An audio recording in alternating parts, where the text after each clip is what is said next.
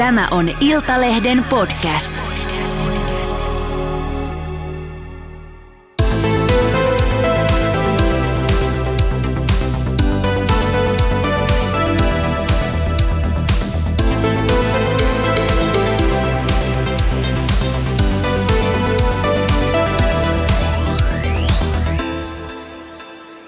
Morjesta! Se on Iltalehden Autoradio, auto- ja liikenneaiheinen podcast-lähetys, ja se on taas jälleen kerran maanantai-aamu tai vastaava muu ajankohta, jossa mahdollisesti olet kuuntelemassa tätäkin lähetystä siellä autoratin takana tai kotona työpaikalla tai missä tahansa oletkaan. Mun nimi on Arttu Toivonen, mä oon tämän podcastin isäntä ja studiossa pöydän toisella puolella istuu Iltalehden autotoimituksesta Henri Posa. Morjes Henri ja tervetuloa. Kiitos, vihdoinkin. Viimein. Henri on reissannut ja, ja tota, lomailut ja muuta, kun ollaan tehty Autoradion aikaisempia jaksoja, joita mies ei ole ehtinyt studioon, mutta nyt kuulette ihan aidon Henri Poson äänen, mikä ehkä kenties jollekin teistä saattaa olla toimia niin kuin jonkunnäköisenä todistuksena sitten, että Henri on oikeasti myös olemassa oleva hahmo. Mukava. Puhutaanpas parista mielenkiintoista autouutuudesta, mitä viime aikoina on, on julkaistu. Sä oot niitä käynyt katsomassa livenä paikan päällä ja muutama jopa ajamassakin. Ja, ja tota, siellä on semmoisia automalleja, mitkä on aiheuttanut kohua ja kuohuntaa jonkun verran piireissä. Startataanko ehkä, ehkä sillä, millä saattaa olla suurin merkitys suomalaisten sähköautoiluun? Mikä luulet, että se voisi olla näistä kolmesta laitteesta? No itse asiassa mä oon vähän kahden vaiheilla, koska mä sanoisin, että Citroen EC3, joka Euroopassa tullaan julkaisee 19 900 euron hinnalla lopulta vuonna 2025, on ehkä merkittävin tuote erityisesti niin kuin Euroopan tasolla ja ehkä varmasti Etelä-Euroopassa, mutta vielä pidempään odotettu ja vähemmän yllätyksenä tullut Volvo X30 koajo on sitten taas sellainen, joka on niin kuin kyllä suomalaisia pannut aivan niin kuin sukat pyörimään jaloissa. Joo, mä en, en ihmettele yhtään, että Volvosta tulee edes speksien perusteella. Autohan julkaistiin jo alun perin viime vuoden lopulla, taisi tulla ensimmäiset kuvat siitä jotain sellaista. Ja nyt sä oot sitten päässyt ajamaan Volvoa. Puhutaan Volvosta kohta, mutta käsitellään toista tapaus Citroen ensin. Sä olit tuossa muutama viikko sitten niin, ä, tutustumassa tämmöisen ä, tämmöisen niin sneak peekin ensimmäisen, ensimmäisen tota, ä, esittelyn verran tähän EC3. Kerro, miltä se vaikutti sun mielestä se auto ja mikä, mikä siinä niin kuin on se, mikä voisi tehdä siitä oikeasti todellisen hittituotteen myös Suomessa? Joo, tämä oli mielenkiintoinen, koska lähdettiin reissuun, muistaakseni kun ilmoittauduttiin sinne, niin ei vissiin tiedetty edes mistä mallista on kyse. Se selvisi toki ennen, ennen lähtöä, mutta se oli niin kuin toimittajallekin iso jymypaukku saada mm. paperit käsiin, päästä tapahtumaan ja kuulla, että se tulee hinnalla 23 300 euroa isommalla laakulla jo nyt piakkoin ensi vuoden alussa ja sitten myöhemmin sitten 19 900 euroa. Nämä on hintoja, jotka on yhdeksässä Euroopan maassa. Suomi ei näihin kuulu, mutta Suomen hintoja ei vielä tiedetä. Ja on esimerkiksi epäselvää, että tuleeko siitä niin sanottu kylmien maiden malli ja lämpimien maiden malli myyntiin. Eli se voi vaikuttaa pikkusen hintaan ja sitten Suomen tietysti arvonlisäverokanta vaikuttaa vähän hintaan, eli se ei ehkä ihan tipu noihin, mitä, mitä tota yhdeksässä Euroopan maassa on, mutta lähelle kuitenkin oletettavasti. Ja tämä hintataso on tietenkin se ensimmäinen ja isoin juttu, mm. joka on aika mullistavaa, jota ei ole sähköautoissa nyt vuosiin nähty, johon tavallaan Volkswagen-konsernin tuotteet tietyssä vaiheessa pääsi väliaikaisesti, mutta mutta Mut Volkarin, Volkarin, että jos puhut näistä Volkswagenin EU-pista ja Mi-Elektrikistä ja näistä Ke- jo. joo, kääpiö, kääpioluokan sähköautoista, niin niissähän oli se, että niiden hinnathan lähti alun perin, kun ne tuli myyntiin, niin se alkoi varmaan, olisiko ollut kolmosella peräti se hinta, jossain 34 Mä en yhtään muista, mutta, mutta joo, se oli paljon. Kyllä tota luokkaa. Joo. Sitten pudotteli sitä ensin yhden, yhden stepin ja toisen stepin ja loppujen lopuksi ne oli vissiin se 20 000 hujakoilla, mutta sehän joo. oli tämmöinen niin tavallaan varaston tyhjennysmyyntityyppinen juttu. Siinä ei ollut kyse uudesta autosta eikä uudesta tuotteesta, joka lanseerattiin sillä hinnalla. Ää, sen, lisäksi, sen lisäksi kyseessä oli A-segmentin tuote, ja nyt joo. puhutaan B-segmentin tuotteesta, eli yhtä koko luokkaa isommasta autosta. Joo, B-segmentti on siis tämmöinen niin Volkswagen Polo koko luokan auto suurin joo. piirtein. Avataan pikkasen kuulijoille sitä ää, niin kuin hinnanmuodostusjuttua. Nämä 19 900 euron versio, mikä on tulossa 2025, ja myöskin tämä 23300 hintainen laite, niin ne, niitä rasittaa 19 prosenttia arvonlisäverokanta, eikö niin? Ja. Suomessa on 24 prosenttia arvo, arvonlisävero sähköautoissa ja kaikissa muissakin autoissa tällä hetkellä.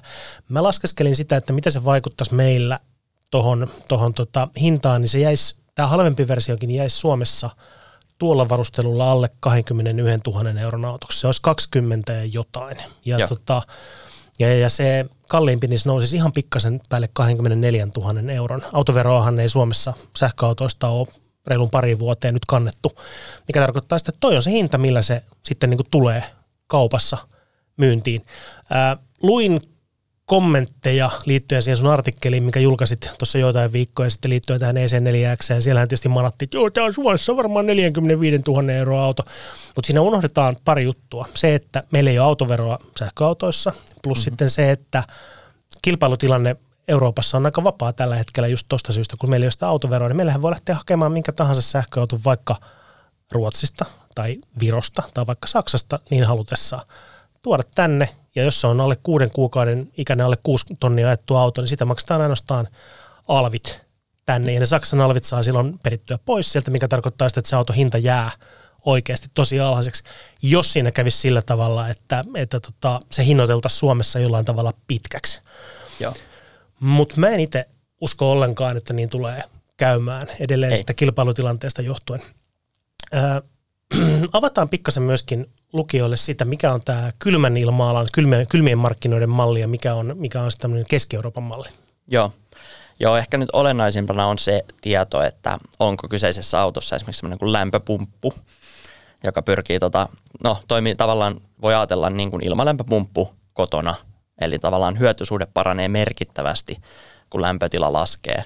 Ja tota, tämä on ihan olennainen varuste Suomessa, sitä ei kaikissa Suomessa myytävissä sähköautoissa ole, pitäisi minun mielestäni olla, mutta tota, käytännössä yleensä autoihin, joihin se on saatavilla, niin sellainen Suomen varustelussa on. Mm. Ja jos sellaisen vastaavan auton tuo Keski-Euroopasta, niin siinä sitä ei välttämättä ole. Tämä on hyvä tiedostaa käytettyjäkin sähköautoja tota, ostavan, Joo. jos miettii hakemista ulkomailta. Ja tota, tämän tyyppiset asiat voi olla jotain, että vakiovarusteena on lisäksi penkin lämpäreitä tai jotain sellaisia, mutta et ne on pienempiä asioita. Mutta et sillä lämpöpumppu tietenkin ymmärrettävästi maksaa jotain ja se mm. maksaa auton valmistajalle. He laittaa sen kustannuksen maahantuojalle ja totta kai maahantuoja sitten velottaa sen asiakkaalta. Joo. Eli se voi vaikuttaa hintaan jonkun verran, Joo. mutta ei mitään massiivisesta puhuta. ei se, ei se niin kuin, musta kuluttajatasollakaan niin ei se hirveän montaa sataa euroa lopulta ole ollut minkäännäköisissä autoissa. Lämpöpumppua, se tässä, sekin kaipaa ehkä jollekin vähän selittämistä. Kysehän ei ole siis siitä, että niissä autoissa, missä ei ole ilmalämpöpumppua, että niissä ei olisi lämmityslaitetta tai niissä ei olisi tehokasta lämmityslaitetta, koska kyllä niissä on tehokas lämmityslaite. Mutta se ilmalämpöpumppu, niin se ainoastaan vaan tehostaa sen auton niin kuin lämmön hyödyntämistä ja se kylmissä olosuhteissa tosiaan, niin kuin sanoit äsken, nostaa sitä toimintamatkaa. Tuommoinen pikkuauto, mitä sille luvattiin sille EC4Xlle, niin, äh, tai mitä sille ilmoitettiin VLTP-toimintamatkaksi? Mitähän se mahtoo olla? Siinä on 44 kilowattitunnin akku, Joo. joka on uusi ö, akku, eli eri, eri kuin mitä on muissa, muissa Sitikan tuotteissa ollut tähän asti. Stellantis on käyttänyt sitä 50, ensin 50 kilowattitunnin akkupakettia, sitten ne nosti äskettäin se 54 kilowattituntiin, Joo, ja nyt sitten on tämmöinen pienempi akkupaketti, pienempi auto. Joo. Joo, ja se on eri auto ja eri akkupaketti, ja se on itse asiassa ö, tota, eri akkukemiakin muistaakseni. Mutta okay. tota, ö, olisiko se VLTP voinut olla 320? Nyt vedän kyllä ihan hatusta. Joo. Ei se, m- m- niin kuin muistivarasti ei se kauas mene siitä. Se voisi olla looginen ja tota, sen mä muistan, että sen tavallaan houkuttelevan hinnat alkaen mallin VLTP on arvioitu, että se on noin 200 kilometriä Joo. toimintamatkaa. Joo. Tässä kohdassa, tässä kohdassa yleensä, yleensä se porukka, joka on se, että no, mutta ei tuommoisella toimintamatkalla tee yhtään mitään, että kun et ole pääse Lappiin käymättä kusella kertaakaan, niin miten sä itse niin näkisit ton autosegmentin ja ton tyypin toimintamatkan ahdistuksen? Olisiko se niin kuin valtava ongelma suurimmalle osalle käyttäjiä? Ei, ja mun mielestä tästä tekee vielä houkuttelevamman tästä tuotteesta just se, että nyt voidaan puhua autosta, jota jo osa suomalaisista oikeasti harkitsee kakkosautoksi. Ihan vakavasti. Tämän mm. hintaluokan autoja suomalaiset ostavat jopa kakkosautoksi. Ja silloin sille on niin kuin vielä vähemmän merkitystä. Sillä ei ajeta sinne Lappiin, kun se ajetaan sillä perheen ykkösautolla. Mm-hmm. Mutta, mutta tota, monessa tapauksessa ykkösautossakin se ei välttämättä ole ratkaiseva tekijä. Ja semmoisen piirteen huomaa, että ne, jotka ostaa ensimmäistä sähköautoa, katsoo yleensä vahvasti just sen auton toimintamatkaa, VLTP-toimintamatkaa ja mahdollisimman isoa akkukokoa. Ja ne, jotka ostaa toista tai kolmatta tai neljättä sähköautoa, niin on monesti paljon enemmän kiinnostuneita auton pikalatauuskyvystä. Mm-hmm. Ja ei välttämättä edes pikalataustehosta, vaan siitä käyrästä. Mm-hmm. Kyllä. Et, eli tavallaan kuinka tehokkaasti se lataa koko sen välin esimerkiksi 20 prosentista 80 prosenttiin. Mm. Ja tota, tästä itse asiassa päästään hyvällä aasinsillalla siihen asiaan, että, että tolle autolle, ainakin sille isompiakkuiselle versiolle, on ilmoitettu sama 100 kilowatin pikalatausteko kuin, kuin niille isompiakkuisille nykyisille Citroenin sähköautoille. Niin, siellä on sama elektroniikka toisin sanoen. No sitä, sitä on vaikea sanoa, mutta, mutta oli miten oli, mutta että, että, että ainakin pikalatauksen huipputeho on sama, joka Joo. lupaa ihan hyviä lataustehoja, ottaen huomioon, että akku on kuitenkin kohtuullisen kompakti. Oh. Toi B-segmentti on semmoinen auto, niitä niin kuin voisi vois kuvailla jonkunnäköisiksi kaupunkiautoiksi. niin kuin, niin kuin sanoit äsken, niin se ostetaan kyllä kakkosautoksi. Ja mun mielestä se on niin kuin käytännössä merkityksetön silloin se niin kuin maksimitoimintamatka siinä, koska ei kukaan sen kokoisella autolla aja, niin kuin ei, ei kukaan pendelöi jostain Turusta tai Tampereelta tai, tai Kuopiosta Helsinkiin tuollaisella autolla. Oli niissä bensamoottori tai oli niissä dieselmoottori, okei, siellä on joku, joku paikallinen ritva, joka varmaan työntää tota väliä semmoisella käpyautolla, mutta kyllä se vähemmistössä on, voin kertoa, koska toinen kotini on kolmostiellä, niin ei siellä kovin usein niitä oikeasti pienen koko luokan autoja näy. Ei, ei kesällä, ei talvella. Ei, ei varsinkaan Suomessa, jossa meillä on niin kuin ongelmana rengasmelu, mm. kiitos karheat asfaltit, niin tota, se aiheuttaa sen, että niillä ihan eri tavalla suositaan isoja autoja silloin, kun Joo. ajetaan pitkiä matkoja. Just näin. Kiehtova auto. Ää, mitä luulet, mitä kilpailijat reagoi tähän, tähän uutiseen ja sitten siihen, kun niitä autoja rupeaa oikeasti tulemaan markkinoille, koska ton koko luokan autojen markkinahan on, on Suomessa dominoinut yksi ainoa automalli yhdellä, autolla te, yhdellä ainoalla tekniikalla, eli Toyota Yaris Hybridi, joka hintalappu alkaa kai jostain 24 25 hujakoilta tänä päivänä, jos en ihan, ihan väärin muista. Niin kuulostaa, perus, kuulostaa oikealta. Joo, perus Yaris Hybridi. Tuossa tulee halvemmalla saman koko luokan auto, jonka käyttökulut, kilometrikulut on ennen Jariksessakaan korkeat, mutta mutta tuossa päästään vielä kotilataajan tapauksessa niin murto-osaan siitä, mitä ne on ollut tähän mennessä. Mitä veikkaat, että markkinoille käy? Toi on siis todella mielenkiintoinen juttu ja tota, mun mielestä tuohon tota, liittyy niin montakin asiaa, joka tota, ehkä se, että toi oli tietyllä tapaa mun mielestä iso pommi senkin takia, että, että esimerkiksi Volkswagen-konserni on puhunut pitkään tästä 25 000 euron maagisesta sähköautosta. Jota ei ole nähty vielä. Jota ei ole vielä nähty, mm. ja, ja tota, joka, jolla on toki lupauksia.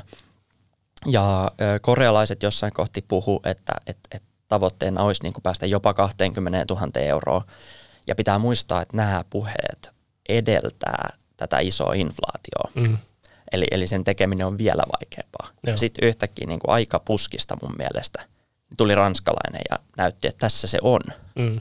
Ja siinä ei tosiaan, niin kuin, niin kuin todettiin aikaisemmin, että siinä ei ole kyse mistään kampanjasta, niin kuin esimerkiksi Volkkarin niiden pienten sähköautojen kohdalla oli. Joo. Vaan se on uutuustuote ja tässä on se hinta, ole hyvä. Joo, ja tota, tämmöisenä nippelitietona, niin Ranskassa sitä autoa saa, siihen liittyy mun mielestä joku valtiollinen tuki tai tämän tyyppinen kampanja, mutta että sitä autoa saa 99 euron kuukausierällä. Siis kahden tankillisen hinnalla koko Kuuk- auto? auto käyttöön. Se, Aika kova. Joo, niin mä veikkaan, että, että kun niin kuin Citroen siinä esityksen lopussa sanoi tällainen provosoivasti, että, että jos haluatte autonne, niin tilatkaa se heti. Joo. Ja, ja niin kuin tämmöinen vanhan naurettava mainoslogan ja haha, hauska juttu, niillä saattaa olla perää tuossa. Saattaa hyvinkin olla. Ja Stellantis on aika iso konserni ja ne tuppaa samaa tekniikkaa, varsinkin sähköautotekniikkaa, niin tosi moneen, moneen niin brändin tuotteeseen, Peugeottiin, Fiattiin, moneen. Luuletko, että tuo sama tekniikka ja sama hintapiste tulee ehkä niin kuin muihinkin konsernilaitteisiin lähiaikoina? No tota, konsernilla olisi semmoinen kiva tyhjiö täytettäväksi, että, mm. että aika sympaattinen ja, ja tota, paljon Etelä, Etelä-Euroopassa pidetty Fiat Panda, niin sillehän voisi seuraa. Voisiko sille seuraajaa suunnitella? Se voisi olla, mun mielestä on tästä ollut huhua, huhua ollutkin jo maailman mediassa, että, että Fiat suunnittelee tämmöistä, tämmöistä tuotetta. Joo. Toivotaan, että Panda tekee paluja nimenomaan tämmöisenä kulmikkaana kasaripandana. Ehkä. Olisi, olisi jokseenkin makea. Se olisi kova juttu. Siirrytään eteenpäin. Sä kävit muutama viikko sitten ajamassa Volvon ehkä kaikkien aikojen, tässä ei kaikkien aikojen, viimeisen, sanotaanko, että viimeisen viiden, kuuden vuoden odot, tota, odotetunta automallia, EX30. Ää, tänään taitaa olla se päivä, että saat kertoa sen ajokokemuksista suurelle yleisölle. Volvo piti pikkasen, pikkasen teille niin kuin embargoa, eli ette saa kertoa, vaikka olette autoa ajanut, mutta tänään se on, on niin sanotusti noussut se embargo pois sieltä. Ää, kerro mulle ja kuulijoille, minkälainen auto on Volvo EX30 ratin takaa koettuna? Joo, tota, me tosiaan päästiin, Suomi oli ensimmäisenä, ensimmäisten maiden joukossa ensimmäisenä päivänä koajamassa sitä pari viikkoa kestäneessä koejotapahtumassa, niin piti ottaa, että muutkin maat saa sen ajettua. Mulle jäi EX30 ennen kaikkea niin positiivinen fiilis. Mä olin, mä olin positiivisesti yllättynyt. Mä olin varautunut siihen, että, että autossa, joka kuitenkin tulee sähköautona Volvolle uuteen positioon, on, on edullisempi, on, on BSUV-segmentin tuote, eli tavallaan se Citroen EC3 koko luokkaa, mutta katumaasturi, niin tota, siinä on jouduttu tekemään kompromisseja. Mm. Ja, ja onhan siinä esimerkiksi sisusta on sellainen, että siellä on pääosin erilaisia muovilaatuja ja kierrätysmateriaaleja. Et se on sitten eri asia, että kuka niistä tykkää, kuka ei mua ne ei häiritse. Mä, mä preferoin esimerkiksi niitä erilaisia vaikka lenkkarin pohjalta näyttävää kumia, kierrätysmateriaalia, niin pienolla kattuu mustaa muoviin. Ö, ensimmäinen myöntää rehellisesti, mitä se on. Mm. Toinen ehkä yrittää näyttää joltain, mitä se ei ole. Premiumilta. Niin. ja ja tota, sitten niin kun, se just se ajokokemus – niin oli positiivinen. Joo. Et, et autosta löytyy mun mielestä sellaista mukavuutta ja pehmeyttä ja siitä puuttuu tiettyjä ikäviä piirteitä, jotka monia sähköautoja tota, vaivaa. Eli esimerkiksi semmoinen, mä voin näyttää kädellä semmoinen nypyttäminen kaikki. Joo, kaikki, Joo ka- kaikki varmaan pystyy kuvittelemaan sen nypyttämisen nyt siellä Joo. kaiuttimien ja luurien ääressä. Kaikki kuulijat näkee. Näkee heti saman tien, joo. Niin, tota, niin, niin sellainen vaivaa montaa sähköautoa. Mm. Ja tota, se oli poissa EX30 ainakin noilla esisarjan autoilla Barcelonan teillä. Mutta kuitenkin palataan asiaan sitten vielä, kun autot saadaan Suomeen uudestaan. Mutta tota, ö, tavallaan paljon hyvää ja positiivista. Ja ehkä se, mikä, mut, mihin mu, mikä muhun teki tavallaan tällä mun insinööritaustalla erityisen vaikutuksen, niin oli se, että tota, Volvo näytti meille, miltä se ö, platformi, eli perusrakenne siellä alla näyttää – joka on kiinalaislähtöinen. Joo. Ei, ei sitä niin kuin kukaan kieltänyt tai peitellyt, vaan se on konsernin, konsernin platformi. Ja he näytti sen meille, ja mä sitten keskustelin heidän ö, alustasuunnittelusta vastaavan insinöörin kanssa. Ja ö, ensimmäisenä tökkäsin häntä, että, että tota, siinä alustassa näkyy taka-akselilla monivarsituenta, joka on kallis ratkaisu, jota käytetään monesti D-segmentin autoissa. Joo, B-segmentissä tosi harvinainen. Kyllä, puhumattakaan sitten vielä sähköautossa mm. ehkä, jossa yritetään ö, tavallaan karsia kustannuksia. Et tota, ja sitten itse asiassa erittäin jykevän näköinen erillisapurunko, joka oli puslitettu aika tukevan olosesti laadukkaan, laadukkaan olosti. Mä kysyin, että tämä ei taida olla kaikissa. Perus, perusmallista. Niin, Joo. perusmalliset. Tämä ei varmaan ole pikkuakkusessa takavetosessa. Ja tota, vastaus oli, että kyllä on. Okei. Okay. Toi on kova. Toi ehkä pikkasen selittää sitä, sitä hintaa, koska silloin kun EX30 siis ekan kerran julkaistiin ja, ja. siitä puhuttiin sitä hinnasta, että se olisi niin kuin poikkeuksellisen alhainen Volvon sähköautoksi. Ja nythän taitaa olla tiedossa, että se on 37 000 hujakoilla se Joo, 36 ja jotain, eli just alle 37. Joo, 37, vähän alle 37. Öö, siinä valossa, että kun, kun tota, auton julkaisun ja tämän hetken välillä on, on tullut paljon halpoja sähköautoja markkinoilla. Siellä on alle mm. 30 sähköautoja, siellä on kohta niin kuin 20 sähköautoja. Ja se Volvohan ei enää vaikuta tällä vuosi sen julkaisun jälkeen niin mitenkään niin kuin poikkeuksellisen halvalta, mutta se on silti ikään kuin, niin kuin premium-leiman omaava valmistajan tuote. Joo, ja, Ja se- ja nimenomaan ehkä niin kuin just poikkeuksellisen halva sähkö Volvo. Joo, just näin, kyllä.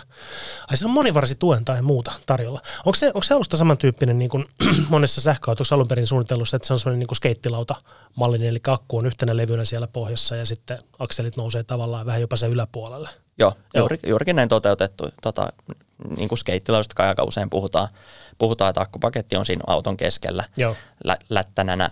Tosin siinä määrin korkeana kyllä, että, että mun mielestä niin kuin takapenkillä, ei sit niin kuin, takapenkillä huomaa, kuinka korkealle se lattia tulee. Joo. Mutta mm, no, B-segmentin autossa se takapenkki nyt ei muutenkaan ole iso sen enempää siinä Citikassa kuin tuossa Volvossakaan. Et sehän on, kyllä molempiin aikuinen mahtuu sisään, mm. ainakin keskimittainen vielä, mutta tota, ei siellä niin kuin erityisen mukavaa ole. Ja sinällään mä en tiedä, onko se nyt iso ongelma sitten, että ei siellä ole myöskään reisitukea. Joo. No aika harva ostaa B-segmentin autoa siihen, että kuljettaa niin kuin 190 senttisiä aikuisia sillä paikasta toiseen. No, no tämä. Joo. Tämä juuri, eli tämän takia, mutta kuitenkin niin se näkyy ja sitten edessä on perus MacPherson ja takana monivarsituenta. Okei. Okay. Minkälainen on, sä sanoit, että takapenkki on valtavan tilava. Edessähän tietysti melkein autossa, kun autossa on aika hyvät tilat. Tavaratilaa siinä taisi olla sinne X30 joku, mitä se koko oli? Ko- kolmosen sataa. 310 tai jotain. Jotain, joo. Joo. Ja sekin mun vähän vaihteli jonkun mukaan, olisiko se sitten jonkun varustelun mukaan tai muuta ollut, mutta siinä muistaakseni oli pieni, pieni ero. Okei. Okay.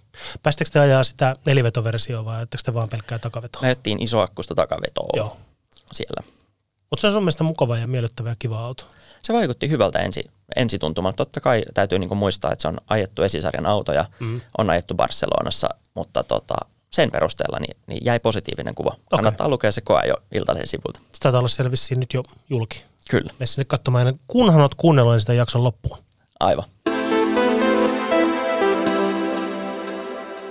No sitten olisi vielä kolmas autouutuus, mikä on, on julkaistu äskettäin.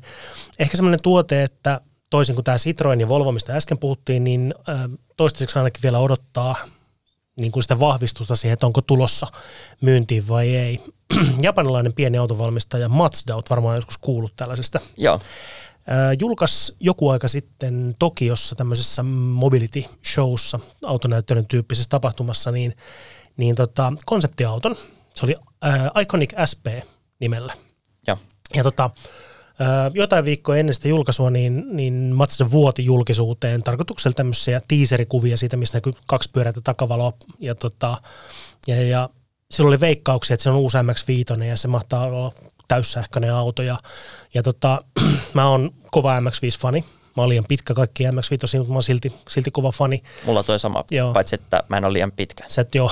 ja, tota, ja, ja ää, sehän pyörii tuhannen kilon hujakoilla se nykyinenkin MX-5 vielä. Taitaa Joo. nyt alkaa just ja just tu- tuhannella sen paino nykyvarustelussa, mutta, tota, mutta tosi kevyestä autosta on kyse niin kuin nyky, nykylaitteeksi.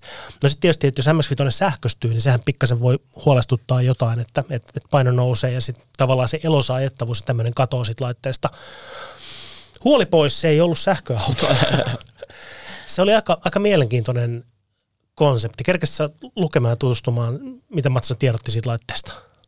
Totta kai mä, totta kai mä niinku tutustuin siihen heti, kun mä näin ensimmäiset kuvat, niin, niin oli pakko niinku sännätä selvittämään, että mikä tämä laite on. Koska, koska onhan se, se on mykistävän näköinen tuote. Se on mykistävä hieno auto. Se on ää, superklassinen niin kuin urheiluauto. Siinä on tosi paljon tietystä kulmista, kun katsoo, niin siinä on viittauksia tämmöisiin niin kuin historiallisiin klassisiin urheiluautoihin. Siinä on keulassa pikkasen ehkä Ferrari Roomaa. Siinä on takaikkunassa, kun katsoo yläviistosta, niin siinä on jopa ehkä kolmossukupolven korvetteja. Mm. tätä niin kuin loppu, Joo. 70-luvun lopun tätä ää, viistoikkunamallia Joo. ja, ja tämän tyyppisiä. Mutta se tekniikka, sehän se oli vasta, niin kuin, joka, joka ainakin mulla nosti niin kuin ihokarvat pystyy. Ei ole sähköauto. Ei ole sähköauto, mutta ei ole myöskään niin kuin sinänsä polttomoottoriauto, vaan sarjahybridin laitteestahan siinä on kyse. Joo, ja kä- käytännössä niin kuin vähän kärjestäen, niin hyvin samanlainen tuote kuin, kuin jota olin koeamassa vähän aikaa sitten, eli Mazda MX-30 tota, vankkelmoottorisella matkanjatkella. Joo, kyllä. Tässä oli kaksi, äh, kaksi roottorinen vankkel tässä. Joo. Ja eikö ne ilmoittanut sille suurimmaksi tehoksi 370 hevosvoimaa? No Joo. sehän tulee tietysti sähkömoottorista eikä, eikä tuosta vankkelmoottorista. Mutta siellä vankkelmoottorissa voidaan siis polttaa käytännössä mitä tahansa herkästi syttyvää ainetta, ja, ja nehän oli sen, ne kovin tarkkoja tietoja antanut sitä autosta vielä, mutta ne aineet, mitä siellä voidaan käyttää, niin on tämmöisiä niin kuin hyvin ympäristöystävällisiä. Voidaan käyttää vetyä, totta kai vihreätä vetyä ei se kemiallista eroa tavallista vedystä mitenkään. Ää, biopolttoainetta, sähköbensiiniä, okei okay, myös tavallista bensiiniä arvattavista syistä. Mutta aivan superkiehtova auto, 1400 kiloa painoa, että onhan se tietysti painavampi kuin MX-5, mutta, mutta ei se tämän päivän autoksi mitenkään niin kuin huolestuttavan painava vielä ole. Ei, ei siis, onhan se edelleen aika kevyt tuote ja kyllähän niin kuin MX-30 niin sen vankelmoottorin edut, niin ne mihin se tavallaan jäi, niin on, onhan se, niin kuin se on se koko ja massa. Mm. mm. Että se on se etu ja, ja värinättömyys tietysti.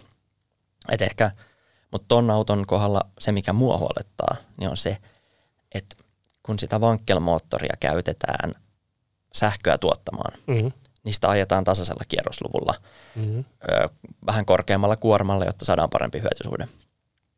Ja eihän se ole se tilanne, missä se vankkelmoottori kuulostaa hunajalta. Niin joo, joo. Eli, eli, eli tässä ei ole kyse mistään niin oikeasta teknisestä ongelmasta, vaan, vaan tunnepuolesta. Aivan. joo. Ja, ja mä haluan siihen sen moodin, millä sen vankkelmoottorin saa huutamaan 9000 kierrosta minuutissa. Mm. Mielellään ei ehkä tasaisilla kierrosluvuilla, koska se, se, miellyttävää. se käy jossain kohti vähän tylsäksi, mutta, mutta, mutta se, että tota siitä kuultaisiin se moottorin ääni, joka on se, joka ihmiset on saanut rakastumaan vankkelmoottoriin. Mm. Kyllä, kyllä. Tota, Mazda myy ja tuottaa jo tänä päivänä sitä, niin kuin sanoit, se MX-30 äh, sarjahybridiversio REV taitaa olla se kirjan yhdistelmä siinä perässä. Niillä on siis olemassa jo tuote, mitä ne valmistaa ja mitä ne haluaa myydä massoille. Eli toi ei ole ehkä välttämättä konsepti pelkästään, joka näyttää, että mihin Mazda pystyy siinä, koska tähän on vaan niin kuin siitä, ää, siitä teknistä ratkaisusta tavallaan venytetty sen ominaisuuksia ja kapasiteettia pidemmälle. Joo. Voisiko toi viitata siihen, että tuo on se, mitä ne oikeasti on jopa tuomassa markkinoille, että se ei ole pelkkä vaan tämmöinen niin kuin voimannäyttö tai tämmöinen, niin kuin, että hei me osataan tehdä tällaisia, ostakaa meidän nelisylinteristä vapaasti hengittävää autoa siinä sivussa. Saatte, mitä mieltä sä oot? Se, se on, sehän on mielenkiintoista, että Mazda kertoo meille siellä tota MX-30 koajoreissussakin sen, että nämä ö, tavallaan nämä mallit on, on sellaisia kokeellisempia malleja. Sen takia ne on nimitty eri tavalla kuin, kuin Mazda muu mallisto, jotka on CX-alkuisia mm. käytännössä. Ja tota, se viittaa siihen, että MX-30 on vähän kokeellinen tuote, jolla kokeillaan, haistellaan, että voisiko tämä sähköautolle tai sarjahybridille, joka tavallaan kuluttajalle näyttäytyy lataushybridinä, niin olla kysyntää riittävästi, mm. että niitä kannattaa jatkossakin tehdä. Öö, tota, ja he tavallaan puhu siitä, että jos näyttää, että tämä homma toimii, niin heillä voisi olla jotain. Tämä viittaa ehkä musta nyt tämä konsepti mm. siihen, että heillä on jotain ja, ja se, että haistellaanko tuolla tota voimalinjaa vai sitä, että voisiko Mazda tuottaa urheiluauton vai molempia mm. vai joko tai samaan aikaan, niin, niin se on ehkä se, mitä mä näkisin. Ja jos on pienikään mahdollisuus, että joku tällainen RX-7-tyyppinen näköinen urheiluauto palaisi Mazdalta mallistoon, niin kyllä kiitos. Joo, mä oon ihan kanssa valmis, valmis kaupoille melkein saman tien. Pikkasen vaille 4,2 metriä oli pituutta, että ei se kovin suuri auto ole, mikä, mikä on aina tietysti positiivinen juttu. Kun mainitsit siitä, että, että Mazda kokeilee pikkasen, että voisiko tämmöinen mennä läpi, niin toisaalta se MX-30 se ensimmäinen versio, mikä tuli se täyssähköauto, niin se ei kyllä ollut kovinkaan hyvä sähköauto. se, oli, se oli suoraan sanoen aika monen floppi. Että tota, siinä on ehkä, ehkä jonkun verran tekemistä, että se saa porukan uskomaan nyt Matsan tekemiseen ton tyyppisellä saralla.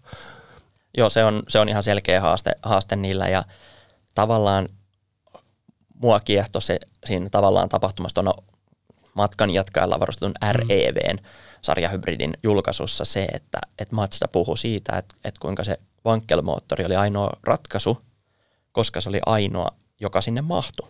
Eli tavallaan ainoa tapa tehdä lataushybridi siitä, koska se oli ainoa polttomoottori, joka sinne mahtui. Ja mä mietin itse, että no olisiko kannattanut aloittaa se suunnittelu vähän aikaisemmin. Mutta kävi ilmi, että Mazda oli tehnyt juurikin niin.